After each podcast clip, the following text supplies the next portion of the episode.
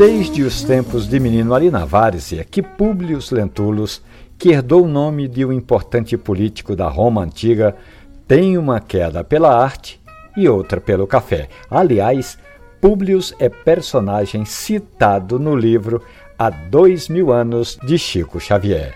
Pois Públio me disse que a primeira paixão foi pelo aroma, aquele cheiro que vinha da cozinha da avó, a dona Margarida. Enquanto Públio dava os primeiros passos, dedilhando os primeiros acordes do cancioneiro popular, o cantor pernambucano se aventurava nos primeiros goles numa xícara de café. Outro dia, Conversando com Públio Lentulus, ele me disse que os versos do poeta sertanejo Geraldo Azevedo são os mais marcantes que lembram encantos femininos e as delícias de um bom café. Olá, ouvintes do Café e Conversa, aqui quem fala é Públio. Eu adoro um bom café e uma boa conversa.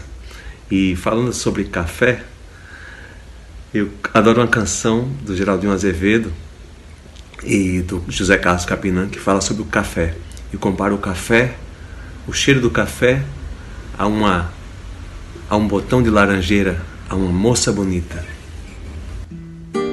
Moça bonita, seu corpo cheira ao botão de laranjeira. Eu também não sei se é, imagine um desatino, é um cheiro de café, ou é só cheiro feminino, ou é só cheiro de mulher. Moça bonita, teu olho brilha igual estrela matutina. Eu também não sei se é, imagine a minha sina. É o brilho puro da fé, ou é só brilho feminino, ou é só brilho de mulher. Moça bonita, seu beijo pode me matar sem compaixão. Eu também não sei se é, ou por imaginação. Pra saber, você me dê esse beijo assassino nos seus braços de mulher. Pararam da pararara parado pepinidi paparara depindim depirida